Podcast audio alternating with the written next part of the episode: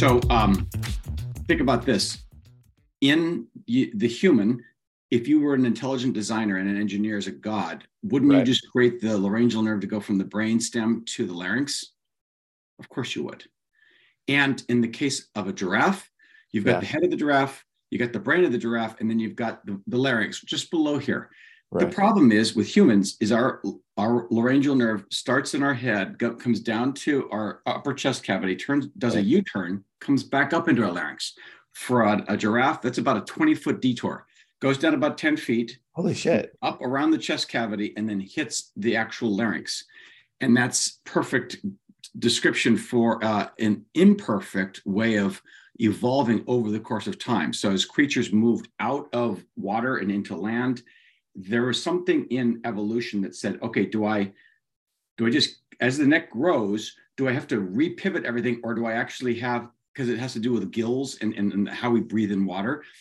Would it be easier to evolve just to actually extend it out and have it come back up and around? You can watch these people take open a cadaver of a of, of a of a giraffe, and you can see where this thing goes. There's absolutely preponderance of the evidence, the burden of proof is on intelligent design to say, why didn't God just go poof and it's because God wasn't involved in the in, in the recurrent laryngeal nerve, if you ask me. He let the he let nature do its own thing. Okay, let me dive into a really quick question with you because it's hitting my brain. Do you think, like, let's assume this, what we see is a construct. Good point. Okay. Okay. And it's not reality. Like it's it's just what we are seeing as the watcher anything that happens in this view is just a digital imprint yep it's a digital image of your of your of your personal right. it's not a real experience but because you're seeing it you're believing it and what if god just what if the creator just let it happen through evolution but the problem that i always get into is our own human story in the bible starts with adam and eve and the uh, and the concept that they are singular. So there is a moment of time where human beings start. I don't know what that how that happens but it's this period before that that is what if god just let the computer program run and every single possible potential variation is a mutation that starts with god but happens through evolution isn't that the definition of free will? Isn't that exactly? Yeah. Well, and these bodies are exactly what was our imagination created to experience the world that is this visual. I think it's a pretty, uh, pretty astute and very compelling argument. You know, it sounds like it could be a, uh, that's a good facet of what we have going on. I think that's why we created this podcast, trying to understand these questions because I'm just, I'm just pondering these things. I'm just not like half this half the stuff that I say on this podcast is me speaking out loud what my mind is thinking in that moment. Um, and I like that about you because that's I think our best quality is that you and I dive into interesting subjects that are um, important to what what it means to be human. It's not just these are interesting topics; it's about what it means to be human. So um, I think that's a really good way of starting. Uh, hey, everybody, this is Jonathan. I'm here with Rich. Say hi, Rich. Hey, everybody. Happy Sunday. We're, we're recording on Sunday um, morning instead of on Friday afternoon, but uh, w- wishing the best out there. Yeah. And uh, today I get to dive into the deep end of the water um, and download my brain into this podcast. Um, I actually spent some time after watching Rich. I know I learned from him. Um, so I, I jotted down some notes in terms of just communicating what was important in my story so the listeners can kind of hear, get to know me a little bit better. Um, and uh, but I'm going to hand it off to Rich because Rich, today you're the lead host. So uh, how do you want to start? Well, you know, I'm I, I, there's so many questions I want to ask you, Jonathan, because there's so okay. many ways uh, that you look at life and you react to life uh-huh. um, or adapt to life um, yeah. over your journey. And um, I've got a lot of things to ask, but we've only got a certain amount of time. Yep. But I thought the best way to begin was where you asked me um, the beginning of the podcast last week, which was where does Jonathan begin? You asked me where does Rich begin, and or yeah. where did Rich begin? And I would love to ask you, where does Jonathan begin? Does that sound so, fair? Yeah, in height. Uh, gosh, that's a or maybe the question is, what the hell's going on in your life? What what what, what is your maybe maybe the better question would be, um, what how would you like to begin this you know how would you like to begin your story how about that how would you like to talk about well let's do this when do i think my ai turned on when is jonathan begin that idea of jonathan uh, I, I think my earliest my absolute earliest memory i have is actually in the crib i i was one and a half i remember being in the crib at my grandma's house that's my very first image that i ever got to experience I remember walking across the street when I was three and a half. Um, I remember the staircase in that house, wow. uh, and we lived there until I was four or five. And then we moved to Rosemar, and Rosemar was on the east side of San Jose in this little enclave right at the tip of the base of the hill.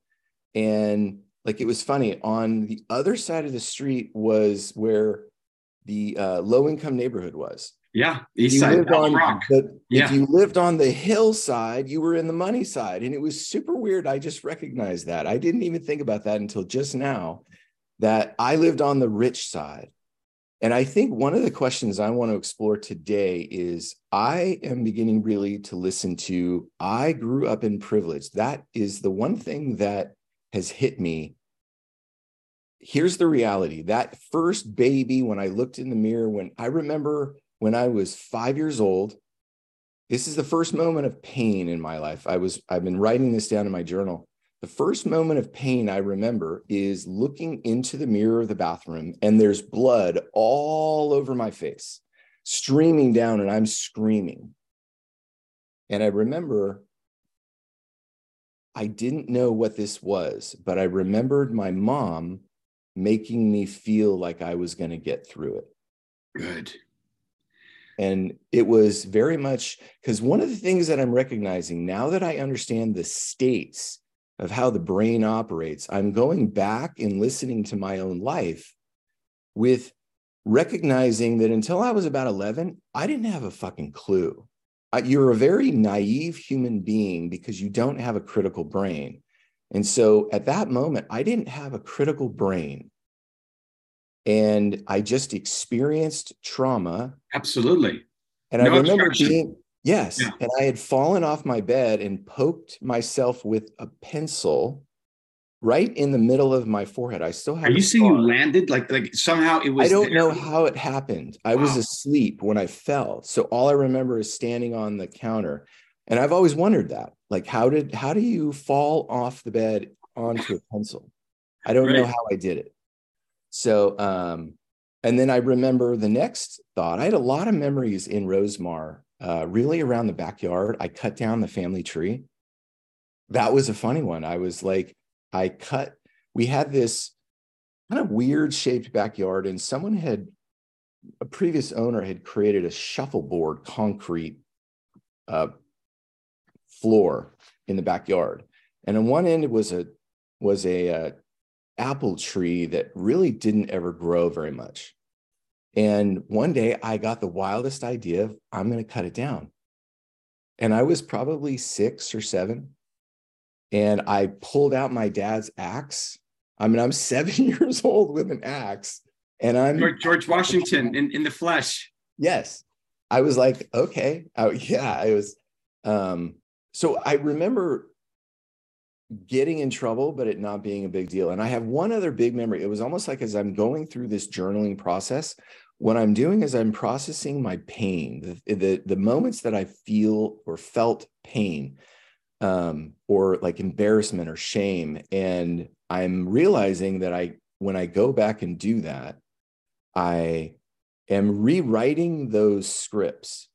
Mm-hmm. Like I don't have any triggers anymore around them. They're um, they're not embarrassing anymore uh, because I'm realizing like one of one of the things that happened um, is I remember this is a very uh, intrusive story. I hope this isn't too much information. So when I was a kid, I had this ability to put my hands clasped or ha- what weaved together Clasp. with your hands fingers weave together and I would hold myself around my crotch from the front side and the back side and I could keep myself from going to the bathroom. Okay? This is true story. True story. I could clench my butt cheeks just enough because I was always in places where I wanted to keep playing and I didn't want to stop and go to the bathroom. So I learned how to stop it. Yeah. Okay. And I remember the first time I did it, and I was realizing, oh, sh- oh shit, I am going to shit my pants. But I'm ha- we were in the middle of a game, and I said, and I'd never done it before in front of people, and I remember exactly where I was.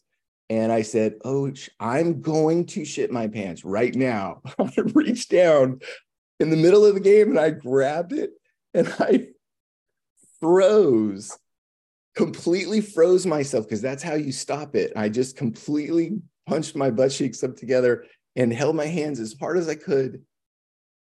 And then I opened my eyes and everybody is looking at me like, What the hell are you doing?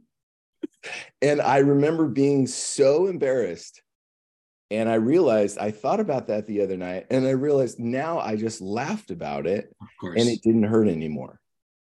And the good news is, it's better to have pinched those cheeks together and looked a little embarrassed at first than to actually have a load in your pants uh, in the middle yeah, of the game. At five years old, uh, yeah, it was not. Oh. It was all the neighborhood kids. I remember it was all my friends from the neighborhood, and I did not want to shit my pants in front of my. So it was, but it was one of those moments where it was like, okay. I remember feeling embarrassment. Going back to that point you made, um, Yes. that first moment in the mirror. Uh, when we are children, we don't know how to process pain. It just is. It is. At that moment, my mom didn't freak out. She, uh, and almost like a mirroring into me, you're fine. You're going to be okay. Like she had this very calm spirit Mm. and she she knew how to love on us really really well i think that was the dominating idea throughout my entire childhood is i had a mom that was deeply uh, in touch with her heart. My mom actually so uh, here's another moment here's another moment um, that i just processed. I remember um, my mom had Ebstein's anomaly and it's a defect in the heart. Okay. and you either die at birth or at seven or you grow out of it. And it's always a defect well my mom ended up trying to repair that and she died on the operating table and had an out of body experience and during that experience um, she came home she came back alive they brought her back and Oh. she was in bed and i remember why is mommy hurting Mm. you know, it was like one of those moments of like, wow, I didn't understand the depth of what was going on until much, much later. Um, so my How mom old was were you? really How old were you when this was happening? uh, I was, I think I was six, Okay. around six. And I- Now, that's can I a quick question? You Yeah, said you either die at birth or up, up to seven, or then you grow out of it. So she'd obviously grown out of it. She had She you. had. Um, and so the question I have is why did she want to go back in? If you made it sound like you grow out of it and then you kind of just is it is it always a constant recurring possibility that, that something bad will happen? Yes. So you grow up with an idea that you could die at any moment. Because what it is, it's uh, a, I think the best way to describe it is, and I could be wrong on this, but I can't totally remember it, a hole in your aorta. And somehow magically her she had a hole in her heart, legitimately. And so you the surgery closes. Now it's not a big deal. This was 55 years, 50 years ago. Now it's it's not an issue at all. They fix it at birth and it's no big deal um, but her generation didn't have that. And so she uh, the surgery was her attempt i think to solve her uh, her fear of it. Like let's take the risk. Yeah, never never have it on the horizon. It's not going to be out there. right. Yep. and the surgery worked okay.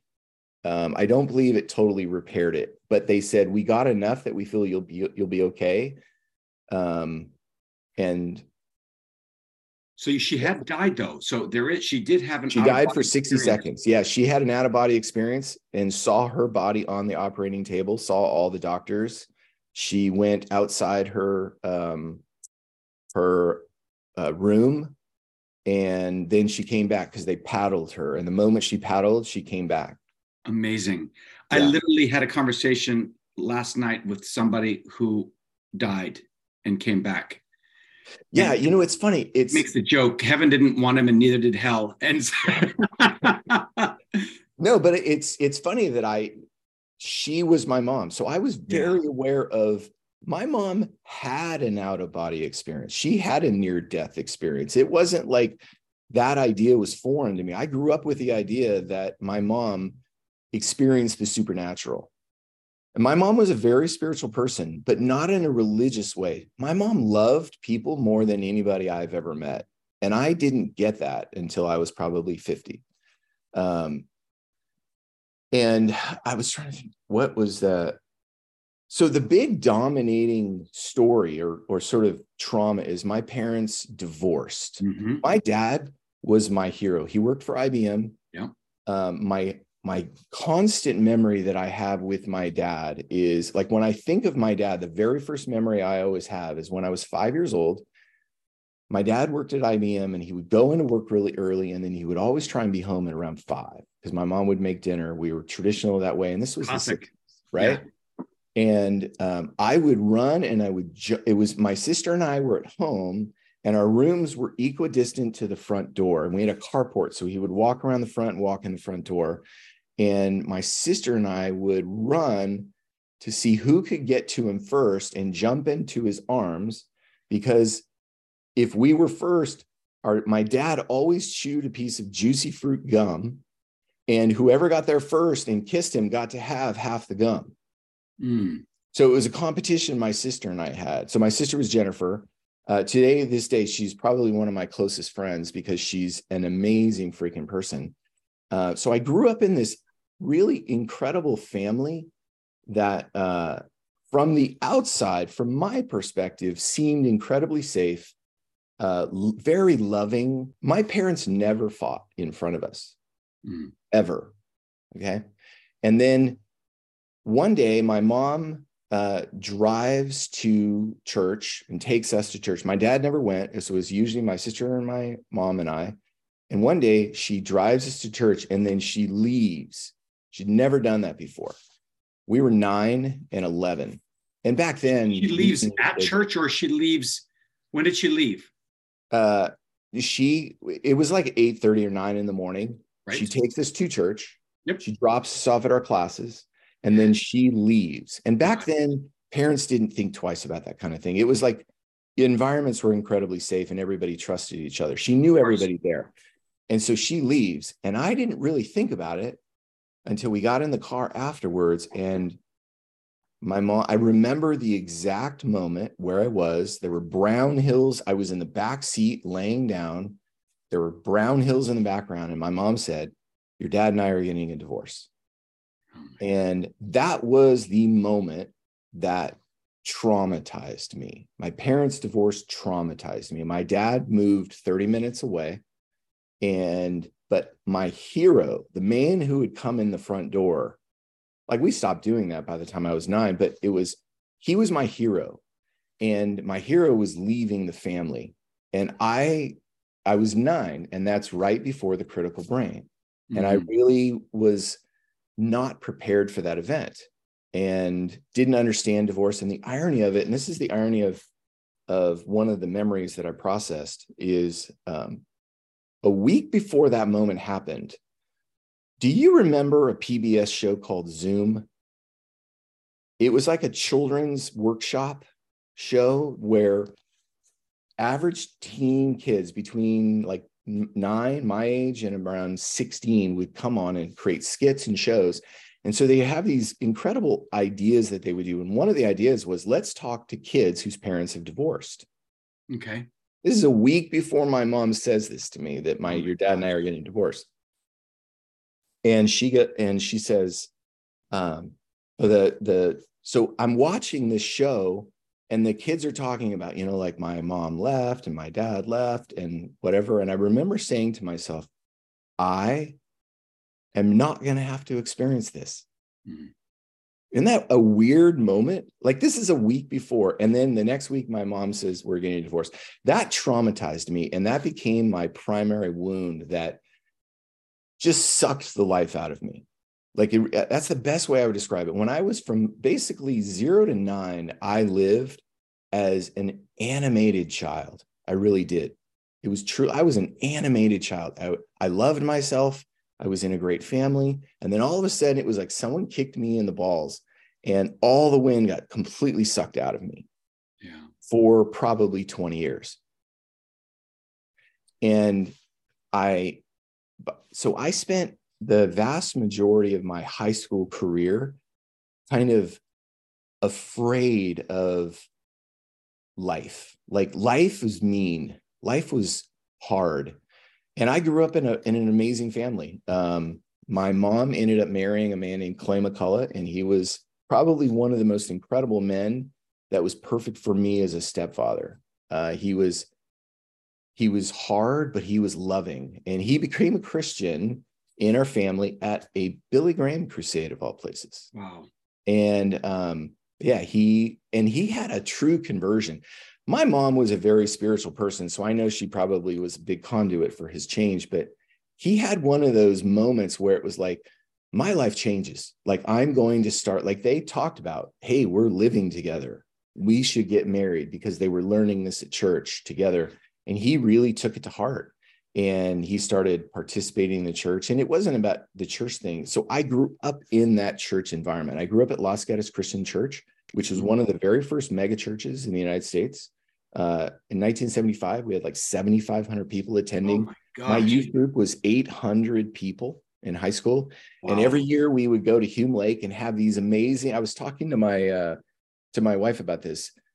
I used to go to camp, and every year we would go to Hume Lake, and we would go because I was trying to explain to her energy and how mm-hmm. energy can affect you emotionally. And we would go to camp and we would have these week long hang out with your best friends. You just met the cutest girl ever. And you go to campfire at the end of the week, and everybody is hopped up on, on Coca Cola. And they they're they have the love of their life, their very first love, sitting right next to them, and they go, God, fucking life is amazing. It I is. accept Jesus. Like this is how it's this was how the whole experience was. and I will say this as much as I grew up in a very religious environment, because it was basically one foot out of being a pure Baptist. We were a non denominational church, but we were basically Baptist. You, the whole goal was be a good kid. Mm-hmm. And I remember uh, going to the junior high there because I was actually, when I went to my first day of junior high, a, a, a uh, gang actually came up to me. I was a small white kid. Like I'm six foot three now, but I was the shortest kid in school almost until eighth grade. And um, I grew late. And uh, and I remember that my first day of junior high, this gang of seven boys that were eighth graders came up and said, um, you owe us money. And I freaked out. I was like, holy shit, I'm in a scary environment. And this is right after my parents had divorced. So I was in the midst of fear. Fear yep. was just taking over my life. Uncertainty, right? Like, oh, oh here's another. T- okay. I, I, I used to be in this um, environment of comfort and, and, and yeah. no judgment. And all of a sudden now there's this and then now this. Okay. And I, I really spent, um, so I went to my parents and said, Hey, there's a gang. We got a problem here. And their idea was to take me out of junior high and put me in a Christian school. So that was a seminal moment in my life because I went from this public multicultural junior high, like half of my school was uh, was from another country or was um, we had a lot of Asian kids, we had a lot of black kids, we had a lot of Hispanic kids, those were the, and then a lot of white kids. So it was probably like 25% of each. So we were the minority to a almost all white G- Christian junior high. Mm-hmm. And this is when I really recognized I, I, I did grow up in a tremendous amount of privilege. I did. My stepfather made a lot of money. and he was very successful in construction and then construction litigation. So we grew up with, I mean, I grew up uh, sailing. You know, we would go out on San Francisco and Santa Cruz and go sailing all the time, uh, which is an is probably one of the most gorgeous sports in the world. Uh, it's just one of the most unique, uh, vibrant experiences you can ever have. If you can ever go sailing, it's an amazing thing. So, and that's a privilege to have that. So I grew up, and then I grew up in the middle of Silicon Valley. Okay, mm-hmm. I grew up, uh, I could throw a rock practically and hit the birthplace of Intel. So, and wow. Intel, for anybody who grew up in Silicon Valley, knows was sort of Intel and HP and IBM were the three juggernauts, and it was peach orchards, and uh, life was pretty middle class, ordinary. Everybody, I played soccer. I loved all my friends. Um, life was pretty good church group was pretty good we had one of the funnest experiences we ever had in church was we went what are called all night parties and this was a master class in having fun. I don't know if you ever did them but it no, was um, i didn't but my kids did yeah. Yes. So you go and the first stop is you go to like uh like a mini golf. Mini golf was always the first one. That's right mini golf. And then we would sometimes go to and oh sometimes we would start at an amusement park like great america and then we would go to mini golf and then we would go to bowling. And then around four o'clock they kind of slow kids down and they put them all in the same room with sleeping bags and they put on a movie. And if you could stay awake during the movie you were you were hot shit. You know that yeah. was the goal. Who could stay up all night? Like that was the thing to do you know? It was like we had so much fun I think the thing that was dominating is as much as I was being destroyed by, by my parents' divorce, because I just didn't understand it. It made no sense to me. I was just blind. My parents weren't bad people. Um, is that I grew up with a lot of amazing opportunities. Mm-hmm. Like we going across town. I, it was it was kind of ironic. I was living in the middle of. We actually moved up to uh, an estate in um, the East Foothills and I was spending most of my life commuting 30 minutes across town to Los Gatos because that's where we did a lot of life. And I realized that commute, I, it was almost a, like, remember where you're coming from. And because I realized God took me out of this life I think I would have learned a lot from, but I was, it was, I was not emotionally prepared to handle it. I think is kind of my hindsight. And um, and so when I was, you know, I went to a Christian high school and had amazing friends, of which I'm still friends with today. And then I went to Biola, mm-hmm. uh, or I went to junior colleges, like I danced around in junior colleges, but I ended up at Biola. And Biola was a seminal moment because that's when um, my life really started to. I went to Biola twice, actually. So I went the first time and I tried to do the good kid thing and I sucked at it because there was just too much destruction inside of me going on. I was I was fucked up inside. And I realized I was trying to live this good moral life so much so that I ended up becoming a resident assistant. So your job is then to enforce those rules. Oh my God, what a mess! And that what threw a, mess. a grenade. Yeah, that threw a grenade into my friends group. I was like, I was the dickhead now. I was yep. like, why did I do this? And I realized there was just this internal war going on me between who I thought I was and the reality of I was just I was messed up inside. I really was. And it was trying to expose itself, but it came out as very destructive. Like when I was in junior high, um, I had spent my camp money on just bullshit stuff. And then I didn't have any when it was time to go to camp. So I stole $20 from my stepdad. And this is an important story because this is probably one of the moments I experienced fear the most as a child at that acute time. So I went to camp and the um, my parents called me the first day and said, You, we know you stole the money. How much do you have left? And I said, Well, I oh, I I was completely busted. Okay. And they called me at camp. Like that was hard to do. We were in the middle of Lassen, in the middle of nowhere. And um, they said, okay, how much do you have in your pocket? I said, I have 1650 because I bought lunch and candy on the way up. It was free money, man. I was rich. And so I had nothing to spend. So I came up with the stupid idea of what if I steal money from the people in my cabin? I mean, this is one of the worst things I ever did, dude. It was like, it was so stupid, but I was hurting inside. I was trying to get caught. Okay. But yeah. once it's time to get caught, I don't want to get caught and I'll do almost anything not to get caught. Okay. So uh, all of a sudden they know there's a problem in the cabin and the counselors call all of us into the room and they proceed to strip us all down and they're searching for who has the money empty the pockets yeah empty the pockets okay and in the middle of that they're like i grabbed the wallet because it's on me and i stuck it underneath the top bunk and the floorboard got it okay and the entire time I'm sitting there going, I'm about to get royally screwed. I'm going to get caught and I'm going to be known as the kid who steals from everybody. And I am literally shaking in my boots. And that was the only bed they didn't turn over. Oh my gosh. So they actually were really I got away with it. Diligent. Oh my gosh. I got away with it. Do you consider that a good thing or a bad thing? No, dude, it was like in hindsight, it was a stupid thing. It was the worst thing. It's probably one of the worst things I've ever intentionally done to harm myself in yeah. my life. Yeah. Because think about it. If I had gotten caught, who loses most? I did. I was trying to hurt myself. Yeah. And, but I was smart enough to get away with it. I got lucky. Like that was not the moment I was going to get caught. It was like God stepped in. In hindsight, I think God stepped in and saved me by not allowing me to get caught.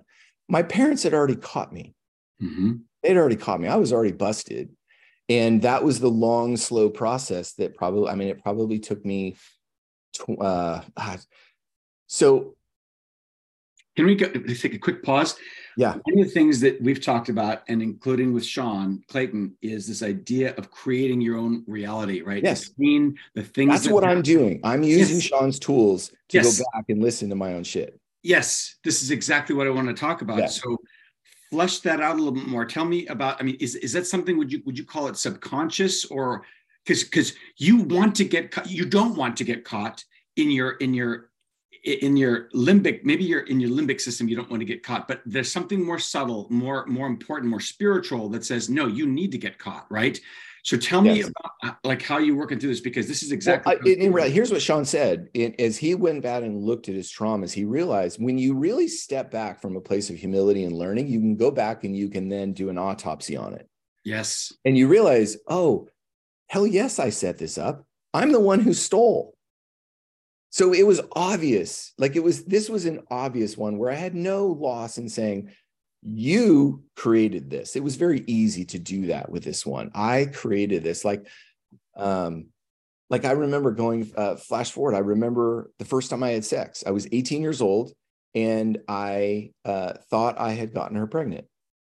Oh my and gosh! For two weeks, I believed she was pregnant. She was late, and that was one of the scariest moments in my life where I was just absolutely devastated, but I got away with it because I she didn't get pregnant.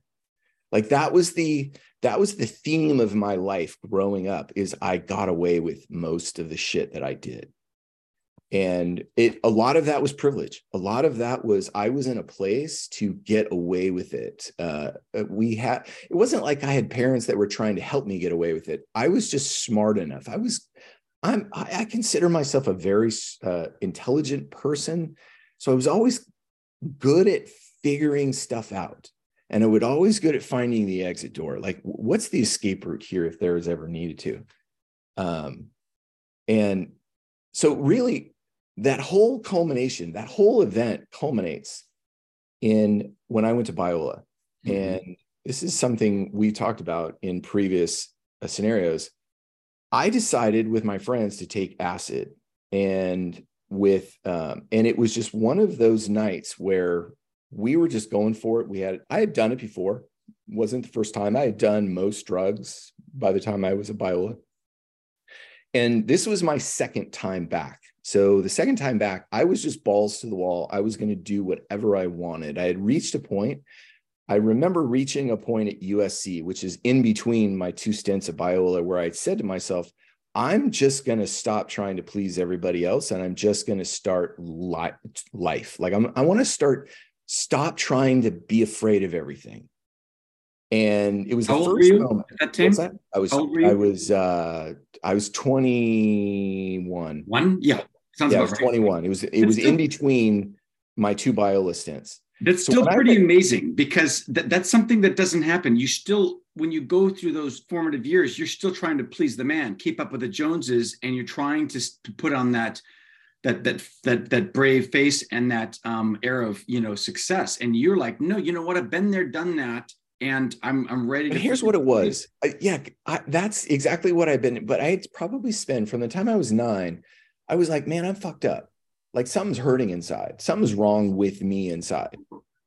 Like that's, and I always had this drive because I had a mom who loved me, and she always she became a counselor, and she always counseled us to figure out what's in your refrigerator. That was her big analogy. She always used to figure out what's in your refrigerator. Like, does it smell? Get it out of there, you know, kind of thing. She always had these simple analogies that she would use. And so I spent the vast majority of my life trying to figure myself out. Like, what the fuck is wrong with me? Like, why the hell am I almost getting caught all the time? Mm. And so when I went to USC and I finally had that moment where I'm like, okay, fuck it. I let go of trying to pretend that I was a good kid. I knew I was doing shit, but I didn't understand why I was doing it.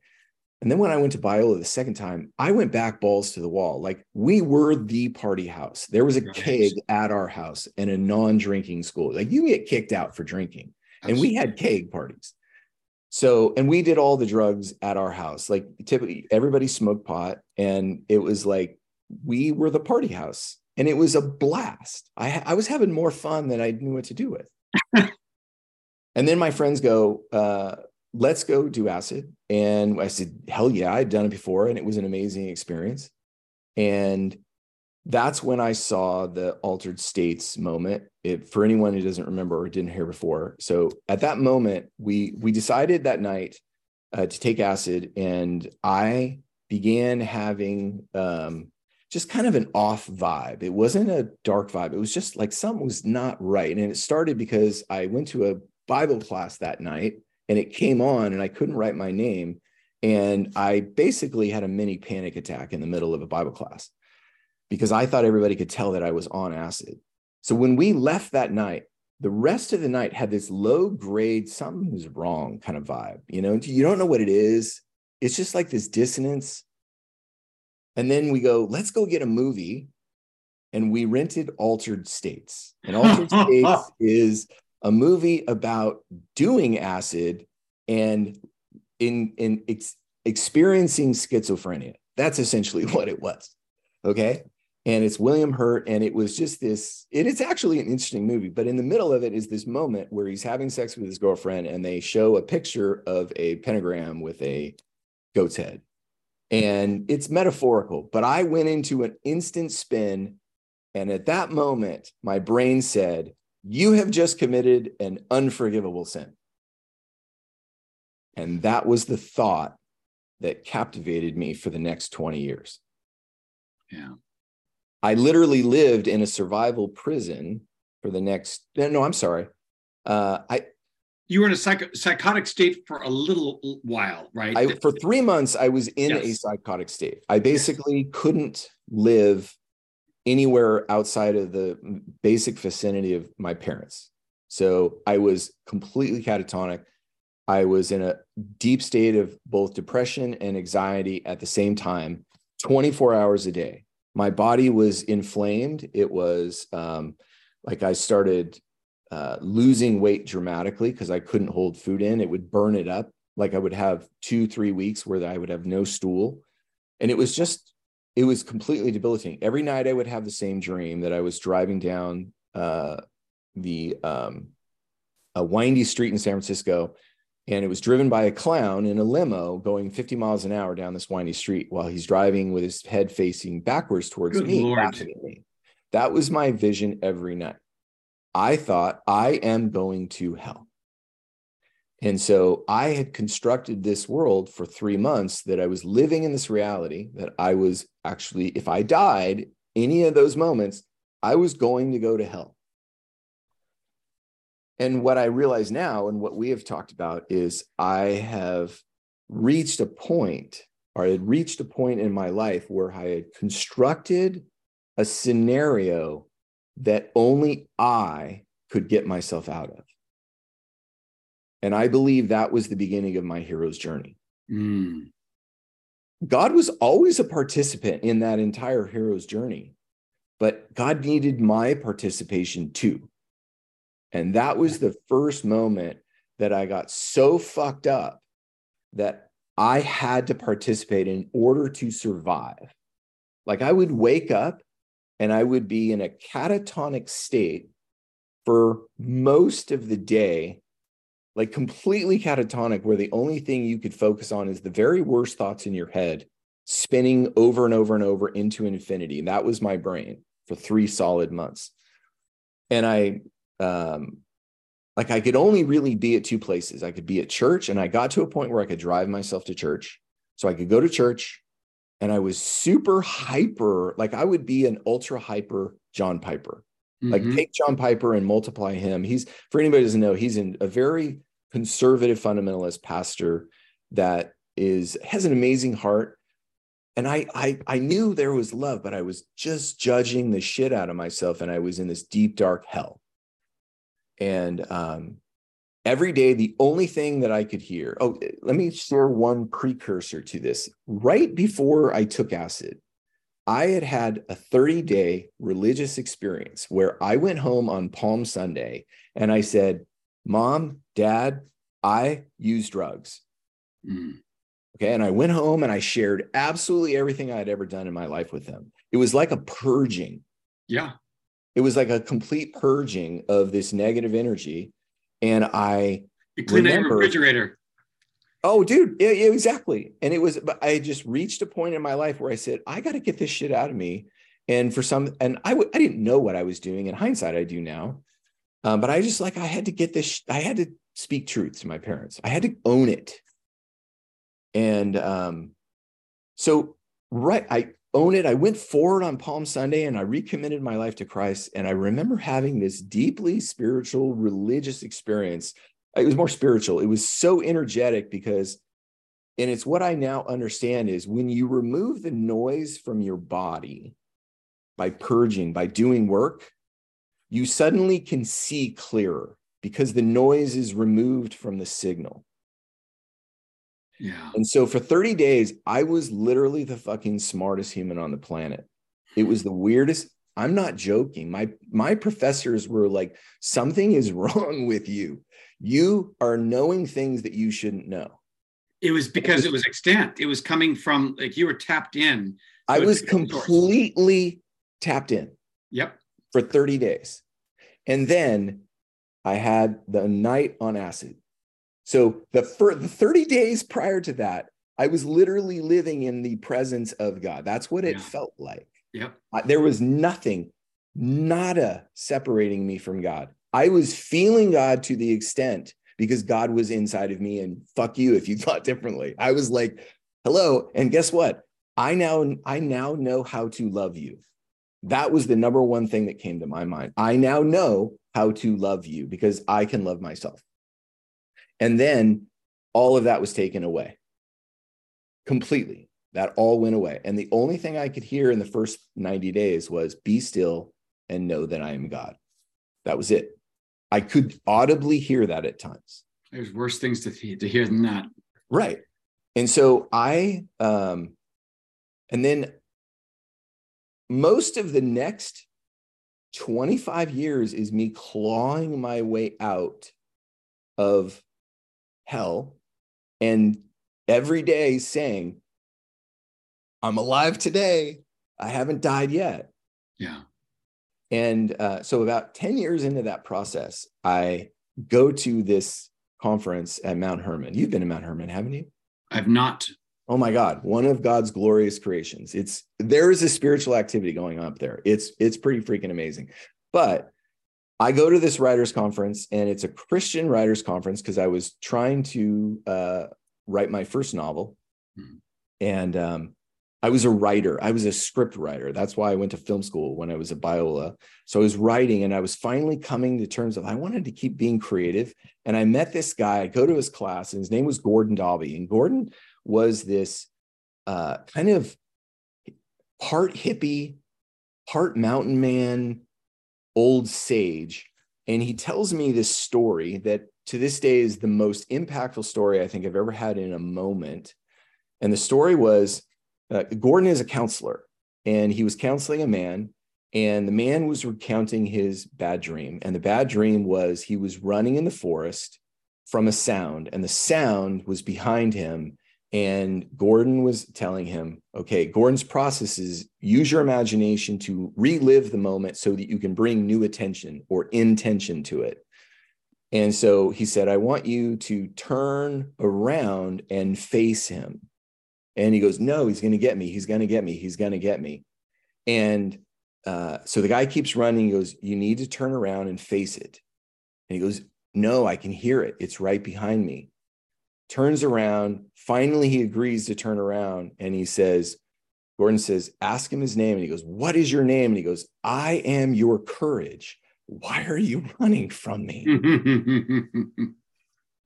and that moment stopped me in my tracks that is the moment that was almost my conversion moment of okay god i'm going to give up i'm going to believe and i'm going to start seeking out my own restoration i need to heal my heart i can't just keep fighting my way you know i was i, I consider the last probably from about 23 to about 50 my survival period mm-hmm. i was in an intense learning period and survive just literally to first survive and then say, can I? And the I was telling my wife this the other day. That 30 day catalyst moment was almost like the only food I had. Like it was, but I want to, I want to experience that again. I want to feel that again. Tapped into the source. Absolutely. Right. And because in this space, I was whole. I felt love beyond anything that I could possibly imagine. And because it was something I could feel, it validated everything I knew to be true in my brain. Okay. And it was 30 days of the most intense bliss. And, you know, I, I, it was just one of those moments where I would say I was living above 500 for an, an extended period of sustained time. It was flow to, and to the nth degree. That's yeah. what it was. Could I get yeah. back to that? Yeah. And so I meet Gordon and I I basically stalk him for basically 6 months and say, "I want you to be my mentor. I learned this trick in business. Just ask and they may say yes." And he said, "You know what? I don't think I can." And I said, "Okay." And then I um, had been at that time uh, oh, right at that time, the catalyst for real heavy change was at 23, my dad died. Yeah. Okay. So my hero died. Your biological dad, yeah. Yes, my biological dad died, and I inherited, I think, two hundred and seventy thousand dollars and his condo. Okay, and I lived in his condo for the first six months, so it was very like, wow, I'm I'm reliving my dad. And that really gave me the catalyst for I need to. What I now know is I want to redeem my family story. Mm. Everybody has to redeem their own family story. That's the one they have to go after. They don't, I don't need to redeem yours. You lived that. I need to redeem my own. And if we all collectively redeem our stories, we're going to be a much different community. Kind of like Joseph. Joseph had to redeem his family story, didn't he? Yeah. Yeah. He did. Yeah. Yeah. I, I never thought about that too. That is a really, here's the thing the more that I dove into God, the more that I realized those stories were really, really, really there. There, there's something going on underneath the surface that all of Israel's stories are all about us. They are. Amen. They're all about us. Um, so I meet. So finally, I had been using my money and investing it, and I made a crap ton of money investing. And I'm standing out at in my um, and I remember where I was I had made, oh, no, no, I know what it was. I uh, had sold my house and the, the real estate market in Silicon Valley just absolutely took off. So I made, I think I made $600,000. So I had all this money burning a hole in my pocket. Like literally, it's six hundred thousand dollars in my bank account. It was weird. It was the most wildest experience I've ever had with money, and I said, "I'm I'm trying to stay in flow. I had learned to get into flow of kind of tapping into listening to God, going, Well, let's try this. Well, what about this? Okay, let's try that. I was just listening. And then I hear this thought I want you to give Gordon $50,000. That's uh, not not quite audible, but it's it's it's no, really- dude. I heard it audibly. I I oh, was in the room. Geez. I heard it audibly. I, I remember I was with my my business partner Kevin. We had stayed in their house for two weeks. I was upstairs in the bedroom we were sleeping in because we were staying because we were moving to Folsom, and I heard it freaking audibly. It was like it was like it was like it was ringing in my ears. It was one of the most moments where I couldn't deny a single thing I was experiencing, and I said, "Holy shit! I've never done anything like that." Like that's but it's kind of dropping the bucket for you at that stage if you've got over no, but dude, it was like I had never had that. I mean, it was like it was a whole new level of of I had never done anything like give away fifty thousand. Of course, no, nobody has. But, yeah, not not our level. and so I um I reached a point where I said, okay, let's do this, and I said, okay, let's go after it. I called him and I said, Gordon, I want you to be my mentor and I want you to um, I'm going to pay you fifty thousand dollars. And he was like speechless because he was he was a pastor and a counselor. He wasn't making a lot of money, and his wife was a nurse, and they they lived nicely, but they weren't in any way rich. And he goes, "You don't know how much this is going to help me in my ministry." And I said, "Okay, maybe." And that taught me a respect for money. Like it taught me that money has impact. When you money is your energy. Hey, money, and when you use money for good, it energizes things. And that's what I learned from that. It was like, okay, money has power, but I never really went after money. I said, I want wealth. And I didn't define what wealth was. Um, and then I I got married. I had three of the most amazing kids. And I know my healing journey really dominated the first 20 years. I think the second 20 years of my life was really about being a family because I wanted to have a family that never got divorced. I wanted to be that family that would never do what my parents would do. I wanted to be that guy. And guess what? I got divorced. And um, I, I married a wonderful woman. She was a great partner. We were very good friends. We had three amazing kids, and we were very intentional parents together. Uh, but I was still fucked up. I really was. I, I, I look at that period and I said I I channeled most of my energy into being a really good parent. And I to this day I have an amazing relationship with my kids.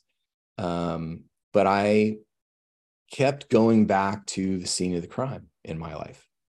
And so I reached a point where I was dissolving my marriage with my first wife. And that was a brutal moment because I had failed as a parent.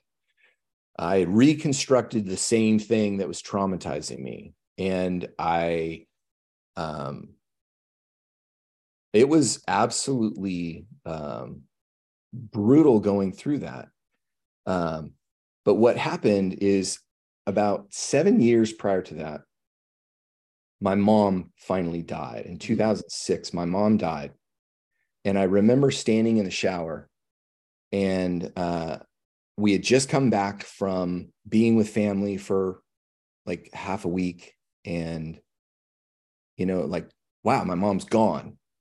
Like, my mom, like, I cried for a year after my mom died. It was brutal. But I remember standing in the shower and for some reason, I didn't turn on the lights and it was like dusk. So it was kind of darkish in the bathroom. It was not ominous. It was just like for I was in a very it meditative. Heavy. It was heavy, man. Yeah. Yeah, it was heavy. That's a great word. Heavy is the perfect word.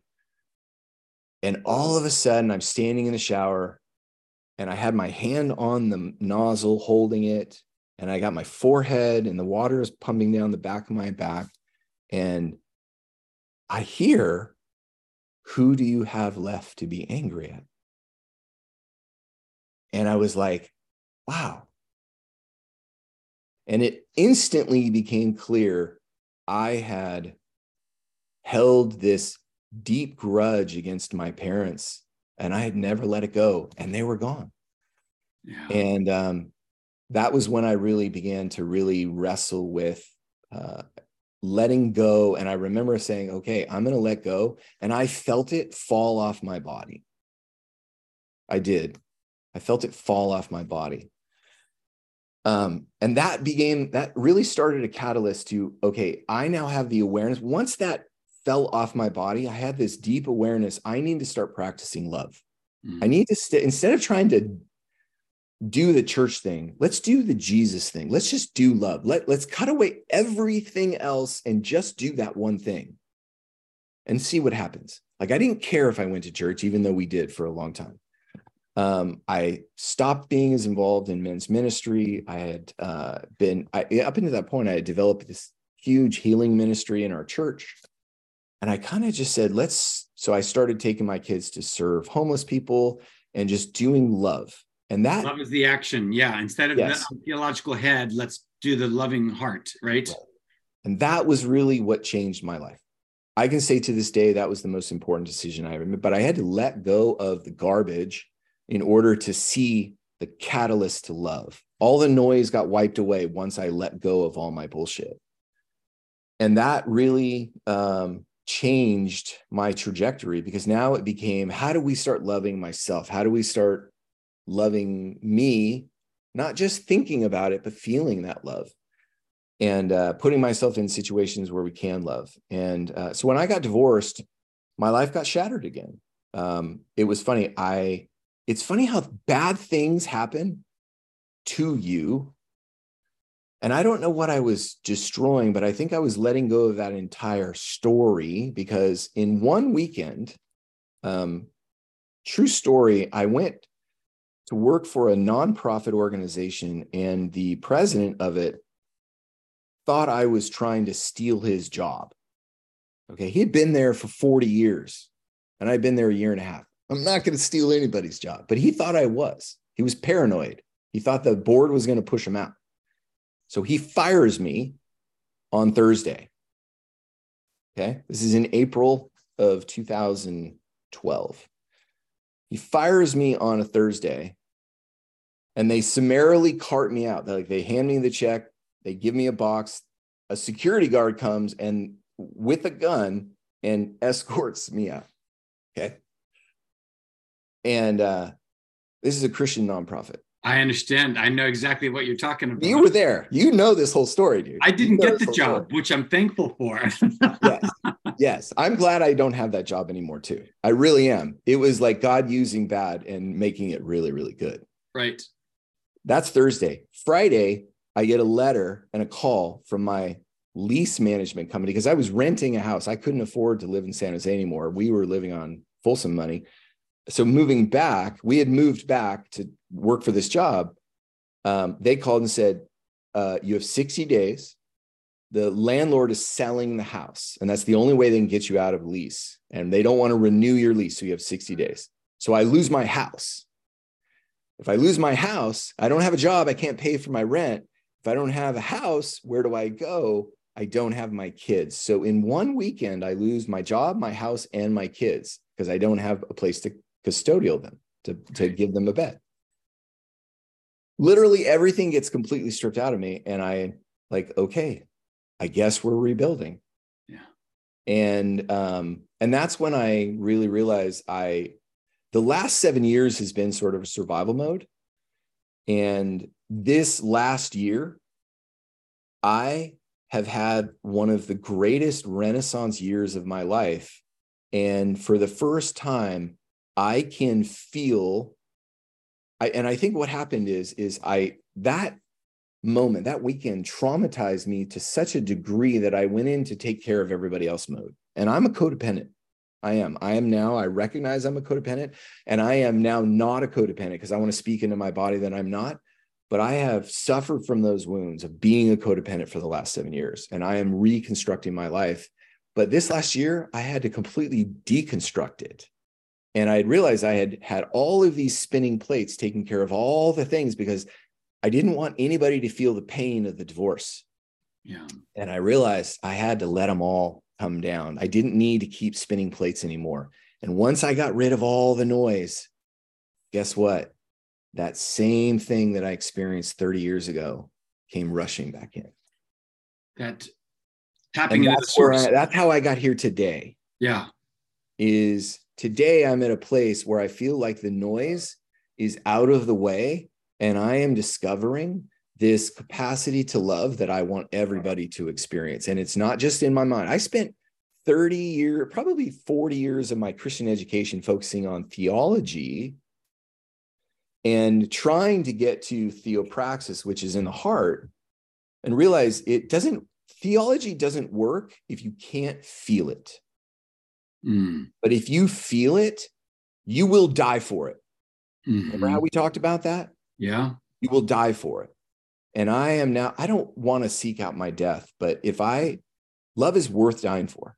It Mhm. is because you realize we are all connected at an energetic, energetic level. There is no separation between us. We are all valuable and good. And one, but we suffer from a problem of judging people the wrong way. It's Yeah. just one problem. We bite into the apple of the tree of knowledge of good and evil, and we play this game. And once we play the game, we cannot know who we are. It's a voluntary disassociation from who you are as a human being. And it's, oh, I call it the unknowing. We don't know who we are anymore. So, how do we, and then the ego kicks in and says, I'll take over and I'll construct you an identity for you because we don't know who we are. We live out this entire life. And I created this Jonathan, and I'm realizing it's okay to let Jonathan go because I don't need those memories to realize I am part of God. I am connected at source. I am already there. I am under grace. Uh, and I can't lose that because it's energy. I can't, the only way I can do is become complete material. And even the second law of thermodynamics won't let that happen. So that's how I got here. That's an amazing journey, man. And, um, you know, one of the things that I've wrestled with is how you're able to do and have this kind of perspective. And I think, you know, the story you've told me, um, even the fact that I was actually going to ask you, how would you compare maybe the three big pain points or maybe the four? The first one is, of course, the um, getting landing on a pencil. But when you stole, when you had the psychotic experience and the divorce are all trials Mhm. you know, in, in matter of fact uh, that, a hero's journey would go through. And typically, you don't see the hero have complete bliss before they fall. Typically, they see this a sense of what bliss could look like. Then they're given a big challenge. Then they come out of it right on the other side. Let's say Luke tapping into the source for a little bit, but Mhm. that's not enough. And he goes down in a Dagobah and he sees him his own self and he knows the thing he's got to overcome. How would you compare each of those things? And I guess what I'm aim, aiming at is how would you tell our listeners to if they're going i mean a lot of us are going through a lot of pain and, and struggle right now with with covid with job losses with with financial issues with a lot of Mhm. uncertainty out there. Um, how would you encourage our listeners to lean into those kinds of difficult situations and then try to come out of that? It's a big thing to do. You've spent your whole life kind of wrestling through this but let, let's say somebody's going through this. How would you encourage them to embrace what they're going through and to let them know it's going to be okay on the other side I'm going to answer that question really simply. I am now learning the only thing I have to do in my life is love myself. And in and to do that, you have to break life down into increments of time. When I first started, I didn't love, know how to love myself. So there's two fundamental things is I'm working against myself because the things that keep you from seeing truth are the noise in your body your body has noise in it and those are just stored traumas. They create dissonance in your electrical system eh, which is an impedance. And if you remove those everything becomes clear automatically. Like a you circuit. don't have to, Like a- you yeah, don't have to discover truth. Yep. truth is awareness. You just get it. And when you do when you remove that noise it opens up the frequency and you can experience better experiences automatically. And one of those is your relationship with yourself. We have all constructed a version of ourselves. Like I was saying to you the other day, our entire religious experience is our assessment of how God sees us at some point. Like, what does God really think about our dignity? And if you come to the conclusion that you're evil, you got the question wrong. Okay. And everything is about bringing love to the moment and saying, okay, what would, how would love judge this moment? Mm-hmm. How would love, and it's not individual law for every specific circumstances because we are all our own AI. We all have a completely different blueprint, completely different. You've got to start removing that noise in order to see what's already there. And that truth is you've always been loved. And the more you remove the noise, the more you will automatically see you are loved. And what I recognize now is the more that I practice, I'm actually retraining my Jonathan, my AI, my amygdala to believe it. Yeah. And that's what I think Jesus was saying about you will experience abundant life. It's not in more money, it's in more love, it's in a more awareness of love. Because when you experience love, guess what is the byproduct of that? It's called joy. You start fucking loving life. Like you real like I love my life because I spend most of my time enjoying the moment I'm in rather than trying to figure out where I'm going. Yeah. And I do have grand ambitions, but I focus very little on those and I focus on experiencing love in the moment because it always produces joy and I just get to enjoy everything around in that experience. Yeah. And that is abundant life. Would you say I, I, claim for myself that that is abundant life and I want more of that. And it's not religion, it's not some ethereal concept, it's completely congruent with quantum physics. That was important for me. We are all energetic systems experiencing each other there is a watcher and there is an amygdala there is an ai in our brain. And i think that that's why i've always been attracted to our conversations is these are about growth and learning about being a better human being. And i am now learning that you can retrain that ai to work for you. It can learn how to love because it was designed by a god who loves. So yeah. there's love there. Its capacity is to turn on to love. And once you do, you are Jesus. I love where you're going with that because in, in many ways, having the noise is important because it allows our mind to dif- differentiate what tapping into the source looks like yes. versus what not is. You need to have a foundation. Yes.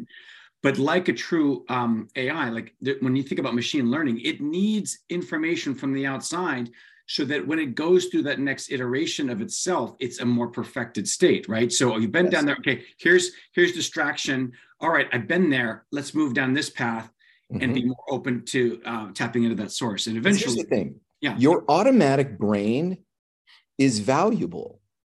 Your default mode network is not bad. It's just scripted wrong. Yes so if you remove if you remove the negative scripts, and here's what the tree of knowledge is trying to teach us, you only have one script to remove. That's it. That you're evil. If you're not evil, guess what? You are good. Okay? You're in the right category. And guess what? We're all in the right category. Oh, we are. Guess what? There's grace. Grace was the Jesus didn't come to establish grace. Jesus came to make us aware of the grace that is part of the fabric of the universe. It's always there. Yeah. Okay. These are just temporal experiences. We are just on this earth for a short period of time. God can get over your trauma and your drama and all the things because you have the capacity to experience love and that's why the my the rest of my life i want to be about experiencing that love and helping other people experience that love. That's and i don't want it to look like what we've done before. I want it to be something new and imaginative and creative that only speaks to good. So that's where i want to go. I love it man. No that's that's powerful stuff. Um, I, I think I mean, I, I, clearly think that your mom had a huge formative part on, even though you were bummed out about the, the, the marriage not working, the, the, idea of her using imagination to kind of see Jesus in the moment, the, the, the mm-hmm. kind of ideas that you focus on your heart. I think those are little bits of things that you, you, you fell back on, and you probably had little hints of that. So, I mean, I, I know my mom got joy My mom got the end game. She got that it was about joy. She used to always say that. Yeah. She goes, it's all about joy because she allowed herself to be loved. Yeah. And because she let herself be loved, she did her own work. My mom grew up under a, uh, uh, my mom actually stopped my grandmother from killing herself. Wow. That's how, like, she, she lived above a bar or, you know, like her life was extremely poor. She came out of suffering and was able to help others through suffering. And I realized that's what I did. I found a way through suffering, and she was a massive catalyst in that. Yeah. So I, I was very blessed. That's the thing is I come from privilege. I do. I am a very privileged human being. And the but here's this is what this is how I want to end because this is one of the dominating thoughts I'm having this week is privilege was one of my greatest assets but I think everybody has it. Because what privilege does at a very core level is it reminds you that you are valuable. That's what being privileged, like my white privilege did, is it told me at a fundamental level that I was valuable. Mm. And I don't think that is limited to white. I think it is a human experience that everyone has cap- is capable of experiencing that we have that sense of because when you turn on the default mode network with you are good, you are loved. You don't have to spend all of your time building defense mechanisms. You can start being creative. You can start living your life without fear that there's something going to hit you. When you remove the noise, life begins to get really good. So, yeah. All right, everybody. That's the uh, end of the podcast. That was me downloading my brain. Hope you enjoyed it. Um, this was this was a good experience for me. I'll just give you a quick summary. I enjoy this process because I've never told it in that story level, um, and it was good for me to hear it. So hopefully you guys got uh, value out of it. Rich, hopefully you got. I sure as hell did. No, it was awesome, man. Really enjoyed yeah. it. Absolutely. So. Um, we love you guys. We uh, please comment and subscribe. We love to engage with our listeners. And this is really a fun experiment of ours. Um, I love my brother Rich. He's been one of my best partners in life. And we just want to keep giving you great content. Like as Rich said last week, if you have an idea, please let us know. We'd love to engage with you on it. So, any last words, Rich? No, really appreciate the insight, man. And I just need to learn how to I, I, need to tap into your heart. I need to tap into my heart. I need to, yes. um, yeah, and, and, I'm learning. It's a little bit at a time, and, and I think as much as I get in my own way, that's what's actually helping me find that. And day to day, I'm actually getting better and better. It's it's I'm seeing it and feeling it in, yes. in real real ways, and um, it's it's actually um, I think it's easier than we think. It, it's just you've got to yes. be in that right zone. You yeah. have to be intentional. You have to connect Absolutely. the head and the heart, and when you do, that creates the connection of energy and it's unstoppable. Amen. It is. It's unstoppable because we're not doing it. I'm not doing it. So I know I could talk another hour on it. Love you guys. Much love, people. We will uh, see you next podcast. Take care. Grace and peace.